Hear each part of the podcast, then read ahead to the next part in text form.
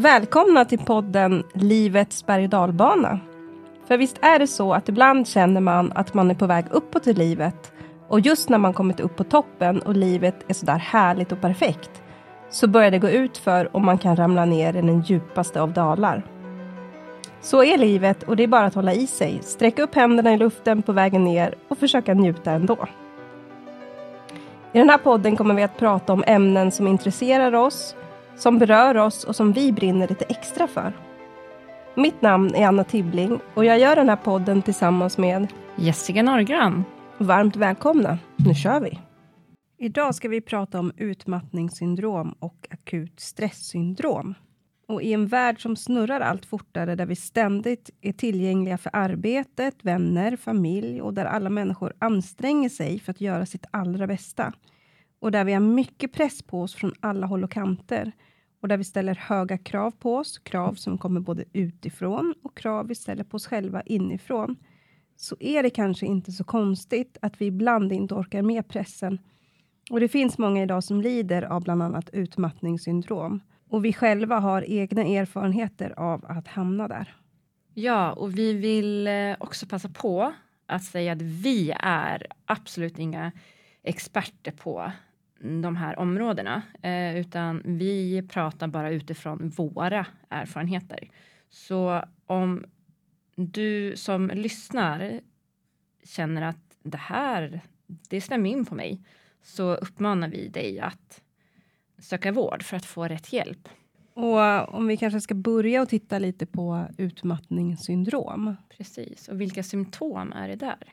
Alltså symptomen vid utmattningssyndrom är nästan alltid både kroppsliga och psykiska. Eh, och ofta så har man varit stressad eller haft stressrelaterade besvär under en längre tid innan man faktiskt blir sjuk. Det som är vanligt är ju då trötthet och sömnproblem. Och du har ingen energi och upplever en stor trötthet som inte går att vila bort. Du känner dig utmattad. Du kanske har svårt att somna på kvällen eller vakna många gånger under natten. Känslomässiga symptom. Du är lättirriterad, orolig och nedstämd. Du har ångest. Tankemässiga symptom. Du glömmer saker och har svårt att koncentrera dig. Du har problem med att planera och genomföra uppgifter. Kroppsliga symptom. Du har fysiska besvär som hjärtklappning, yrsel och värk. Du är väldigt känslig för ljud. Du kan få olika typer av besvär från magen och tarmarna. Det är då symptom som jag läser nu från Vårdguiden. Men Jessica, vill du eh, berätta lite vad du har för erfarenhet av det här? Ja, det här med stress. Mm. Eh, ja, men absolut. Vi nämnde i början att vi skulle prata om stresssyndrom, för det var den diag diagnosen som jag fick. Mm. Eh, och den fick jag i samband med att mitt liv liksom bara kraschade där i augusti 2018. Men faktum är ju att jag levde under otroligt stor stress i många, många år. Om jag inte hade haft sorgen som läkarna fokuserade på då så är jag helt övertygad om att jag egentligen hade blivit eh, diagnostiserad med utmattningssyndrom. För jag kan alltså pricka in allting. Ja, men jag tänker, du sökte väl heller inte liksom hjälp för utmattningssyndrom innan, innan det här hände? Liksom, Nej, precis. Så jag tänker, då är ju du diagnostiserad efter det. Ja, exakt. Och då är det ju klart att det är akut. Ja, mm. precis. Så. Och den diagnosen stresssyndrom hade jag typ i tre veckor. Sen skrev de att jag hade medelsvår depressiv fas eller någonting. Och det där har alltså växlat lite, men efter ett halvår i alla fall, då jag blev helt sjukskriven igen, då står det i mina papper utmattning orsakad av utsatt läge. Mm. Och det här har ju jag liksom fått gå in på 1177 och kolla i efterhand, för jag kommer liksom inte ihåg alls eh, vad jag hade för diagnoser eller liksom eh, eh, så. Nej, men, och det är mycket det som, alltså det är ju det det står att man kan, alltså att man blir utmattad av antingen långvarig stress som man inte kan återhämta sig ifrån. Nej, eller om det händer akuta Mm, eh, stressrelaterade saker som i, som i ditt fall. precis. Och jag tänker att jag egentligen fick utmattning orsakad av utsatt läge är ju dels eh, barnens pappas eh, suicid, men också liksom hela karusellen efteråt med mitt barn med diagnoser och alltså, eh, utan avlastning och liksom sådär. Så att alltså, det var lite mycket av allt. liksom. Att vi hamnar i det här att göra och prestera, det handlar ju jättemycket för mig om och många att vi egentligen har en ehm, prestationsbaserad självkänsla. Mm. Eh, alltså för jag har alltid varit den här duktiga flickan som eh, gärna arbetar mycket. Jag, alltså, när jag arbetade liksom inte bara 100% utan då hade man extra jobb och så arbetade jag 150% Alltså för jag har aldrig varit bara 100 eh, och det tänker jag att du också känner igen dig i och många Ja. av er som lyssnar. Alltså så här, duktiga flickan-syndromet och ehm, att gå all in och liksom när du gör saker så är du någon. Det är Ja. därför vi hamnar där. Ja, och det är oftast väldigt drivna, kreativa Mm.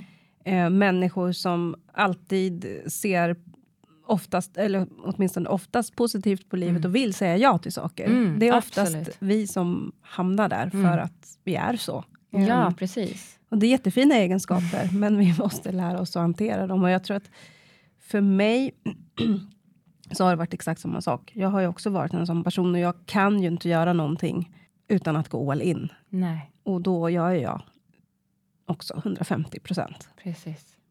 Och jag tror att ehm, det var ungefär för tre år sedan där jag egentligen började märka de här eh, symptomen. För då var det ofta så att, och det brukar oftast vara så har jag fått lära mig, att kroppen signalerar till oss eh, genom att man ofta blir sjuk eh, och att liksom, ja, men immunförsvaret, allting går ju ner. Men att kroppen, liksom, det, det, det är sådana tecken som man kan se då på att man kanske är på väg att gå in i väggen eller bli utmattad.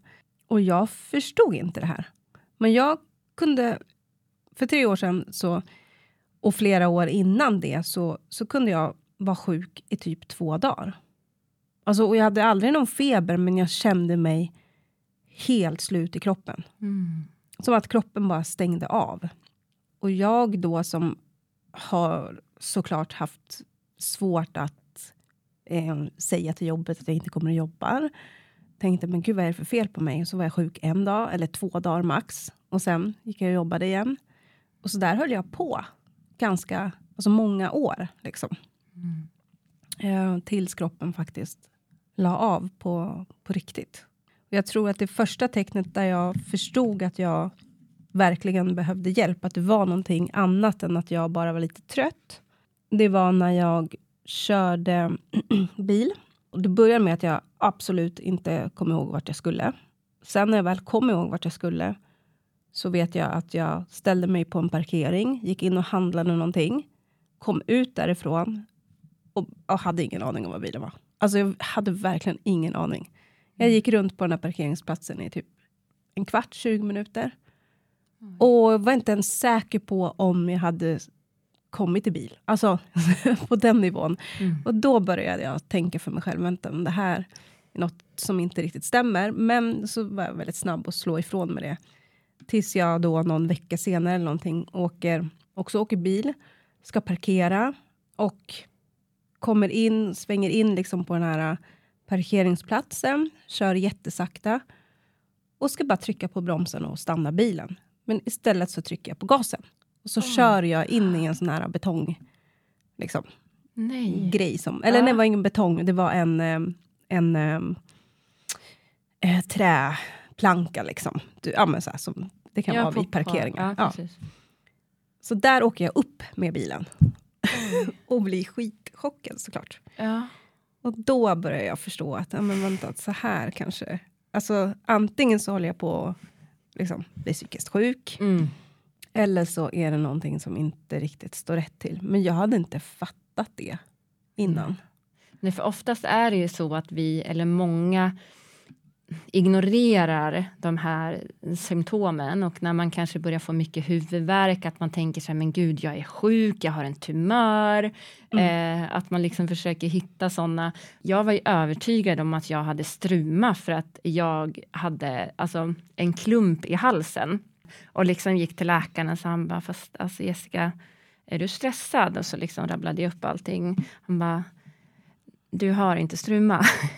det här är någonting annat. Liksom. Ja. Och då bröt jag fullständigt ihop. Liksom. För det här var innan jag fick den akuta stressreaktionen egentligen. Eh, och då kommer jag faktiskt inte ihåg vad jag blev sjukskriven för. För det var ju samtidigt som jag vårdade barnens pappa hemma. Liksom, så att, mm. ja, jag, jag, vet inte vad sjukskrivningen alltså blev så. Men att det, alltså vi försöker hitta andra orsaker hela tiden. Att, ja, men, eh, som du sa, att ja, men alltså, jag kanske håller på att bli psykiskt sjuk eller jag alltså, har... Ja, vi försöker ja, jag, förneka Jag skyller allting, nog liksom. väldigt mycket på att jag var lite trött och stressad, mm. för jag vet också att jag hade börjat eh, på ett nytt jobb, så jag åkte ganska långt och var uppe liksom väldigt tidigt på morgonen, åkte hemifrån så här vid halv fem på morgonen och kom hem på eftermiddagen. Så jag, jag liksom bara stoppade undan det och, mm. och skyllde på. Och jag, även när jag hade fått alla de här liksom, verkligen varningstecknen så fattade inte jag. Utan jag var tvungen att... Jag hade, till slut liksom gick kroppen sönder. Jag hade ett blodkärl som brast. Och jag mm. hamnade på sjukhus. Mm. Och sen hade jag en ganska lång återhämtningstid efter det. Och då när kroppen började läka, vilket tog ungefär två, tre månader innan kroppen var läkt, så märkte jag plötsligt att jag inte mådde bättre.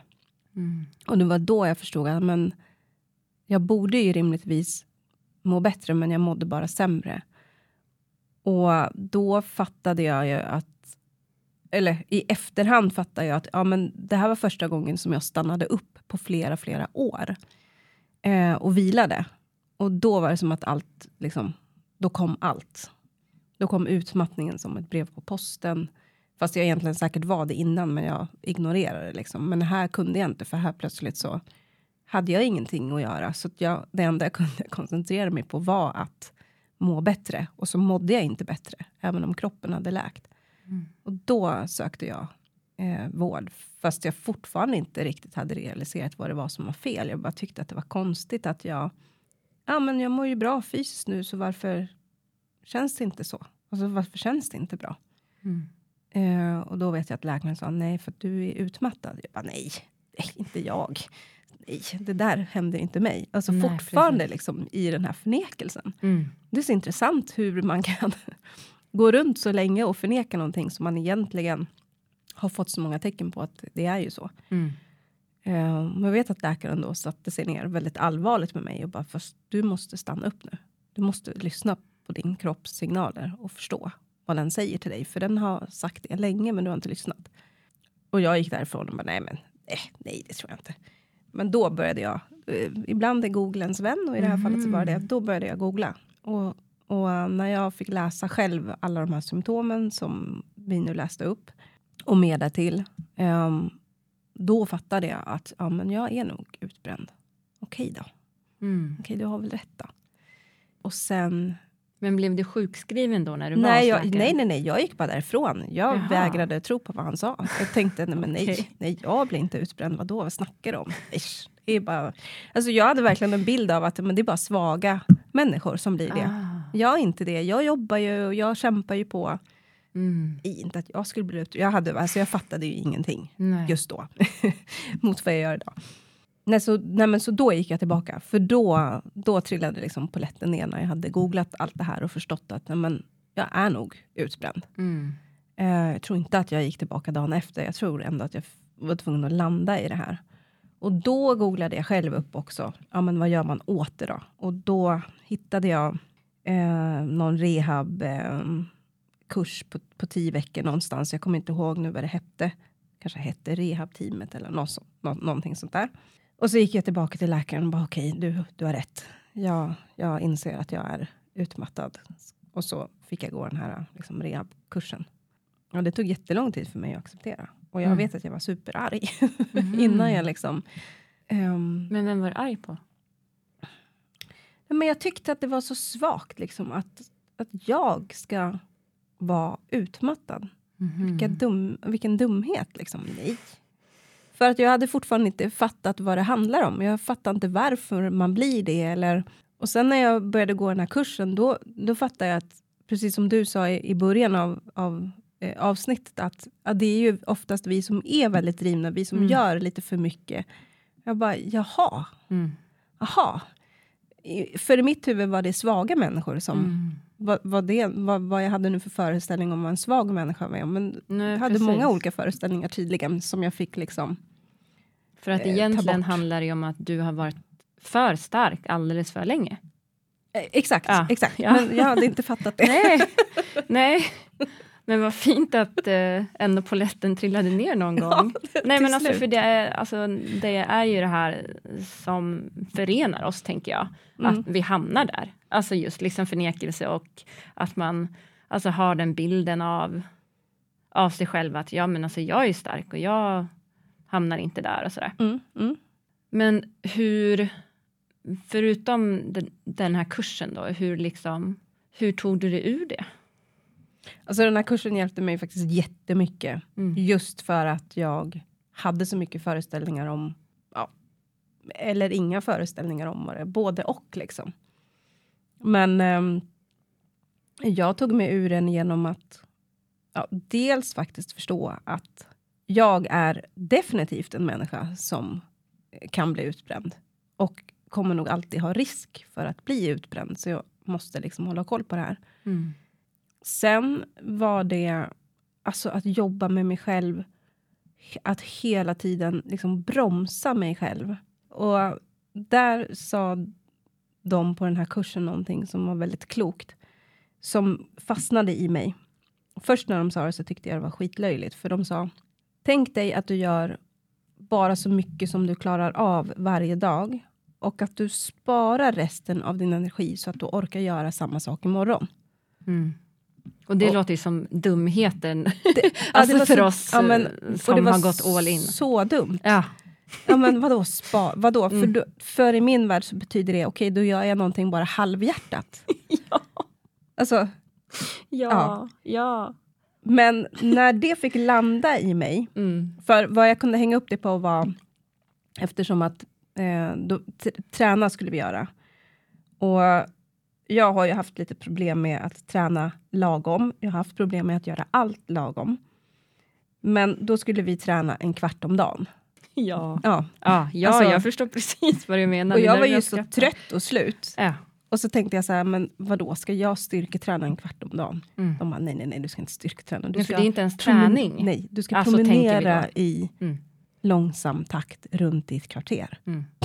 Ska jag, ursäkta, Mm. vad sa du? Ska jag promenera i en kvart runt mitt kvarter? Ja, är är det inte träning, tänker ja. du?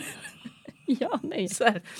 Alltså, jag är inte 65, liksom. nej. eller 75 eller 85. Alltså, Jag Mm. tänkte att det är en väldigt gammal människa som promenerar i Mm. långsam takt runt Mm. sitt kvarter. Ja, Eller hur? Liksom. ja, ja att- absolut. Ja. Men, eh, och då sa hon det här, ja, men, fast du måste tänka att du ska göra det här varje dag, för det är det som kommer hjälpa dig ur det här. Och det är inte bara i träningen, utan det är i allting. Du ska tänka att du orkar, du orkar inte, för jag gjorde ju verkligen inte det heller. Och det vet jag att du känner igen, så man orkar inte tvätta, man Mm. orkar inte städa, man orkar inte, ja men alla de här, gå och handla Mm. Allt det man förut gjorde i en handvändning. Man tvättade, man slängde in en tvätt i, i, i farten, man eh, handlade medan man pratade i telefon eller skötte något jobbsamtal samtidigt. Man tog hand om barnen medan man lagade mat och pratade i telefon med jobbet eller, eller löste ett problem. Och så. Mm. Det fanns ju inte. Nej. Så då fick jag liksom öva mig på att göra en sak i taget och göra en sak per dag. Ja, Mm. Okej, idag går jag och handlar. Mhm. Ja, här går jag. Och det här är så otroligt svårt. Alltså det är så... Om man, jag, var, jag vet att jag har aldrig varit så arg i hela Nej. mitt liv. Som när jag först fick höra de här sakerna. Men jag har ju förstått av att ha behövt göra dem och inte orka göra mer. Att det har varit det enda sättet. Alltså, först att acceptera att man är där man är. Och att man mår som man mår. Mm. Och sen börja öva sig på att göra de här sakerna en sak i taget. Men det var ju så, jag kunde bara göra en sak. Jag kunde slänga in en tvätt i tvättmaskinen och hänga den. Sen var min dag klar. Ja, och jag har ju också varit i samma läge. Mm. Men hur, hur gjorde du då? Ja, men alltså det här har varit en så himla, eh, himla svår situation för mig på något sätt. För att, ja men för det har varit en otroligt svår situation för mig att liksom komma tillbaka för att jag har hela tiden haft brist på just återhämtning. För det är ju återhämtningen som gör att vi kan ta oss tillbaka. Och under hela tiden som jag har varit sjukskriven så har det nästan varje dag alltid varit ett barn hemma. Mm. Jag har liksom, jag har extremt få dagar på fyra och ett halvt år som jag har varit helt själv hemma. Jag tror knappt att, alltså när jag var heltidssjukskriven var jag nog inte hemma en enda dag utan något barn. Därför har det, alltså det har tagit väldigt lång tid för mig att liksom hitta någon väg att få återhämtning i det som blev mitt liv. Liksom. Mm, mm. Och det blir väldigt påtagligt nu när vi pratar om det, liksom så här, hur otroligt hårt jag har kämpat. Eh, och jag känner liksom att jag får tillbaka ja, men, alla de här känslorna för att jag är på en hårfin gräns hela tiden. Mm. Eh, jag har ju liksom fått hitta mina sätt att få återhämtning eh, utan att vara själv hemma. Alltså jag har fått gå undan, alltså jag har fått stänga in mig för att kanske alltså, ja men, eh, meditera någon kortare stund eller hitta någon yoga. Eh, ute på altanen vet jag att jag suttit liksom där barnen inte var precis just då och liksom så här, jag kunde absolut inte träna från början men sen har även träningen blivit en sorts återhämtning för mig för att jag får komma hemifrån Mm. eh, och vara helt själv. Efter typ, men jag kommer inte ihåg, två, två och ett halvt år, då blev jag utförsäkrad. Eh, och då hade jag liksom så här, ja men var det sjukskriven 25 procent, 50 procent, 25 procent, 50 procent och så upp till 75. Där hade jag kanske varit några veckor när jag då blir utförsäkrad, för då skulle jag må bra. Det tyckte liksom en, ja men hela systemet. Mm. Eh, och jag mådde ju allt annat än bra. Så då började jag, och jag visste hela tiden att 100% kommer jag aldrig någonsin komma tillbaka till. Och i början så kändes det som ett misslyckande, att men herregud.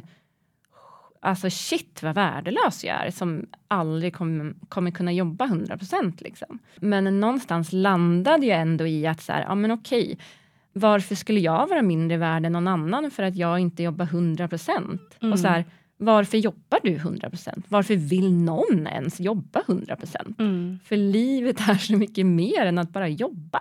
Ja, Liksom. men och det är det man verkligen måste, alltså man måste ju verkligen utvärdera och omvärdera sitt Ja. liv när man hamnar i en kris, skulle jag vilja säga. Ja, Faktiskt. absolut. Ehm, mm.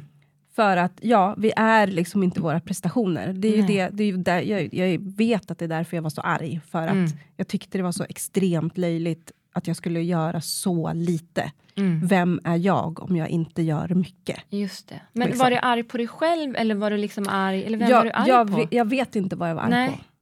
Faktiskt. För att jag vet att jag... Jag var mest ledsen över att jag kände mig så fruktansvärt värdelös. Mm, det kom sen. Ja, Jag hade, det var som att jag hade faser. Först var jag Mm. arg på allt och okej. tyckte att allt som de här människorna spottade ur sig var helt galet. Mm. Men sen, sen blev jag också ledsen. Och jag har förstått eh, också att det är faser. Liksom. Att man haf- hamnar oftast i förnekelse det första man gör. Så att, eh, och tänker att men gud, jag kan väl inte va- hamna i det här. Och sen kommer det en annan fas där man någonstans ändå accepterar läget Mm. och då blir ledsen för att man känner sig värdelös och kommer alla de här som du säger Mm. alla de tankarna.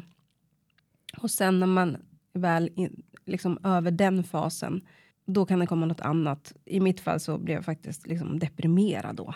Det kan också se väldigt olika ut, men det, man hamnar oftast i någon förnekelse och sen någon acceptans. Mm. Och det är ju som du säger, man får ju hitta sina stunder av återhämtning. Precis. Och det, men för mig blev det verkligen ett mantra just det här att det, de här orden som jag verkligen så här hatade i början. Bara, ja, fast det är ändå bra för att jag ska hålla varje dag. Mm. Och jag ska kunna göra lite varje dag. För annars blir ju ingenting gjort. ha, ha, ha. Alltså, Men så kunde jag ändå liksom på något sätt lura hjärnan och en, för att ändå göra bra saker. Eller rätt saker. Ja, men för jag fick ju verkligen kolla vad det var jag behövde och vad jag kunde påverka under den här tiden. För att ja, jag hade ingen eh, avlastning och jag hade inte speciellt mycket eh, återhämtning. Och som du också pratade om, så här att alltså vila, alltså vi gjorde ju saker hela tiden. Alltså för det är därför man hamnar i det här med utmattning. Liksom. Mm. Och då fick jag liksom helt enkelt bara bestämma mig att varje dag skulle jag tvångsvila. Mm. Alltså efter jobbet, även om du inte vill eller även om du inte känner för det, då tvångsvilar du i 30 minuter. Liksom. Mm. Eh, det fick jag liksom bara lägga in i almanackan. Typ. Mm. Alltså så att, Ja, men Nu jag, gör du det bara. Jag gjorde likadant. Ja. Alltså jag gjorde en, en aktivitet och sen så fick jag också liksom jag kallar det nog inte tvångsvila, men jag bara, okej, men nu går jag, måste jag gå och lägga mig i en kvart och vila. Ja, men för att sen liksom fortsätta med nästa aktivitet. Men jag, jag var också tvungen att schemalägga det. Ja, Mm. Nu dammsuger jag hallen. Sen vilar jag. precis. Sen, eftersom jag också har barn, så lagar jag lunch. Mm. Sen vilar jag. Mm. Och så hela tiden så. Och sen, ja. Och sen kom det väl någon, den här jättelångsamma promenaden in. Och så, Ja, någonstans där. Alltså för det här har ju ändå då gjort att idag, då kan ju vi känna in när vi behöver vila. Precis, och man kan också prioritera faktiskt. Eller det har jag lärt mig och jag vet att du också har det. Att man faktiskt kan prioritera bort saker. Man kan Mm. ändå tänka så här, ja men tvätten finns kvar imorgon också. Mm. Jag behöver faktiskt inte tvätta all tvätt idag, utan det räcker med att jag lägger in en maskin. Mm. Eller nej, idag så har jag faktiskt inte så mycket energi. Ja, men strunta i att tvätta idag då. Precis. Det, alltså, det går bra. Mm. Eller Och hur? vad det är så viktigt? mycket, alltså, det är inte så mycket prestation längre i, i det. Nej, absolut inte. Alltså för jag menar, jag var en ganska pedant människa som gillade ordning och reda liksom. Mm. Eh, men jag har fått skala av massor Mm. för att jag liksom... Det jag, det jag behöver orka är alltså barnen och att jobba. Mm. Alltså resten, det finns kvar liksom. Mm. Eh, tvätten ska ingenstans. Och det går faktiskt att äta varma mackor till alltså middag ganska, ganska många dagar i veckan.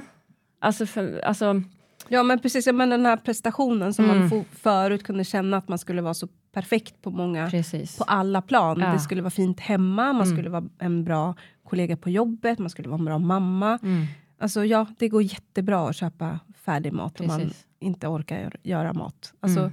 det går jättebra att inte ha så himla städat hemma. precis. Men det här Men är ju så det- otroligt jobbigt att komma fram till. Det är jättejobbigt Ja. och jag, Åh, gud, jag får så här...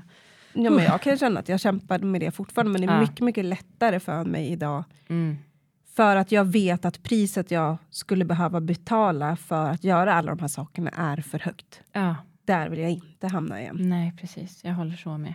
Vi hamnar ju i en utmattning för att vi har för höga krav. liksom.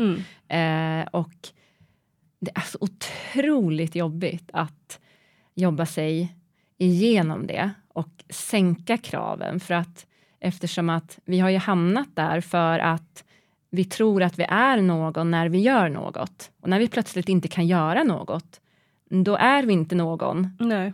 Så Men nu har vi ändå, verkligen... ändå lärt oss att vi... Det är väl antagligen det vi har förstått Ja. och därför vi har kommit vidare och kommit Mm. ut på andra sidan för att vi faktiskt har förstått att men vi är inte det vi presterar. Nej, precis. Vi är någonting annat och Mm. att ärligt talat så är det ganska befriande att kunna sortera bort saker som man Alltså de här måstena. Och, Ja, liksom. absolut. Ja, gud ja. 100 nu procent. idag. Ja. Men det har ju tagit ett tag att komma dit. Men Mm, verkligen. det är faktiskt, alltså när man tänker på det. För nu, vad, vad kan vi koncentrera oss på istället? Ja, vi kan faktiskt koncentrera oss på att ge oss själva det vi behöver när vi behöver det. Det är helt fantastiskt. Ja, och göra det vi vill göra och det vi behöver göra. Mm. Inte för att någon annan alltså, tycker att vi ska göra det.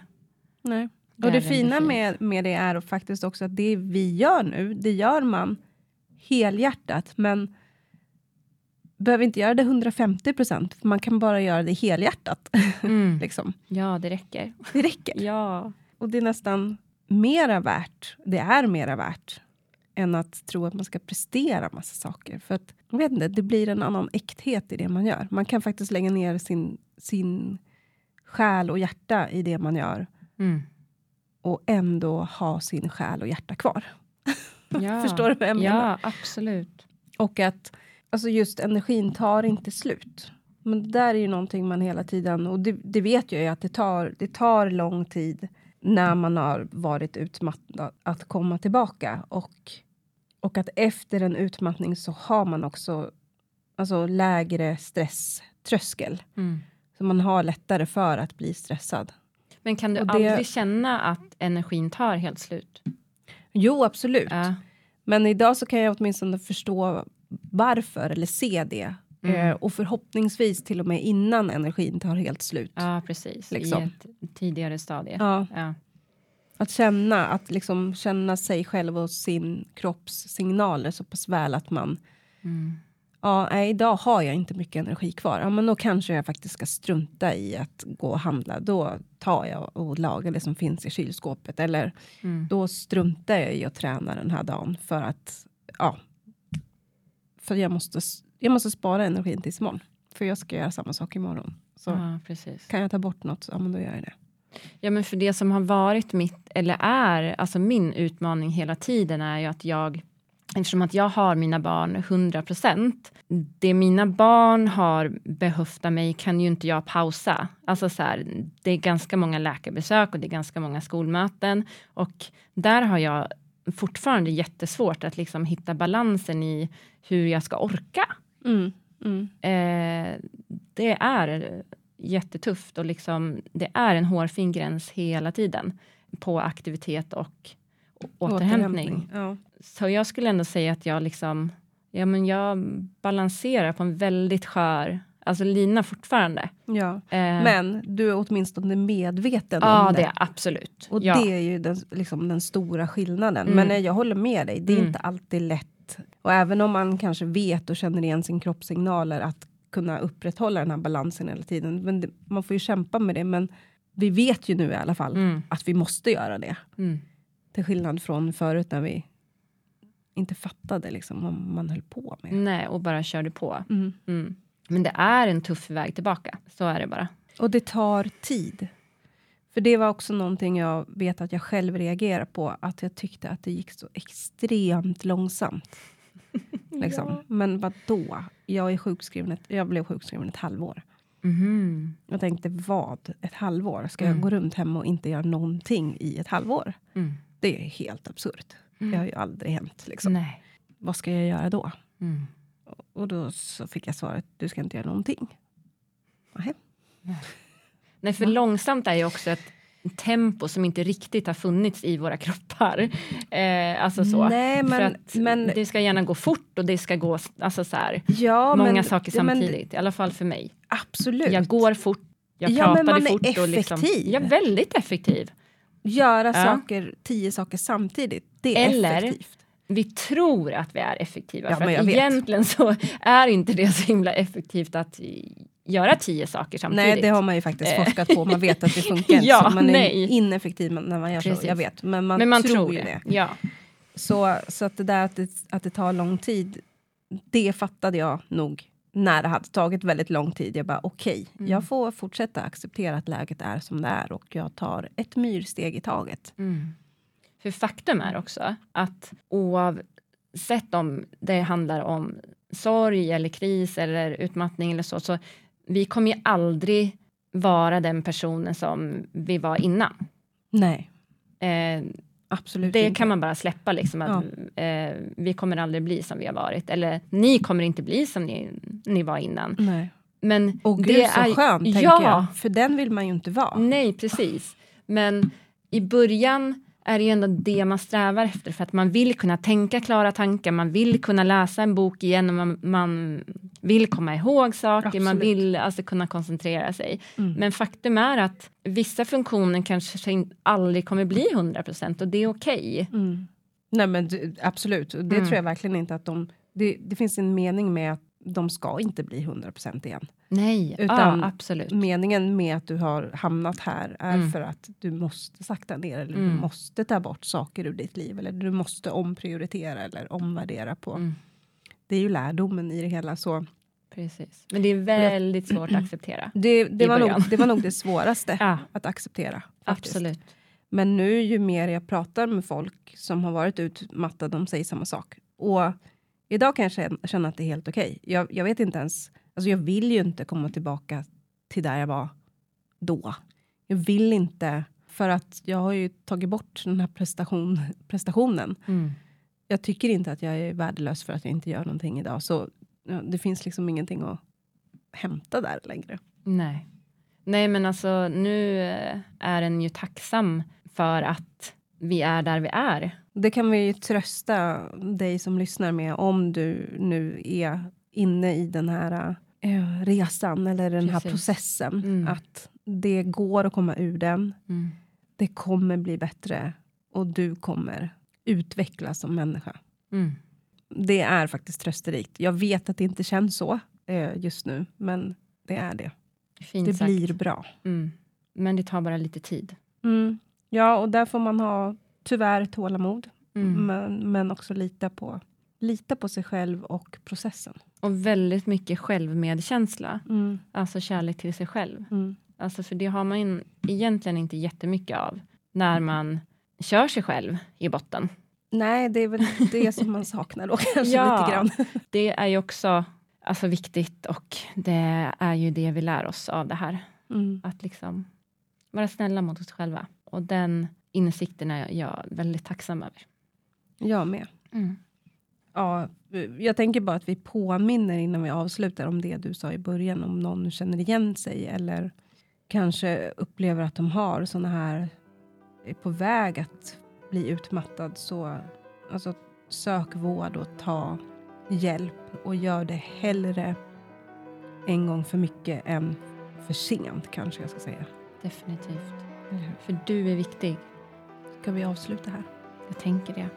Ta hand om er och tack för att ni har lyssnat. Tack snälla.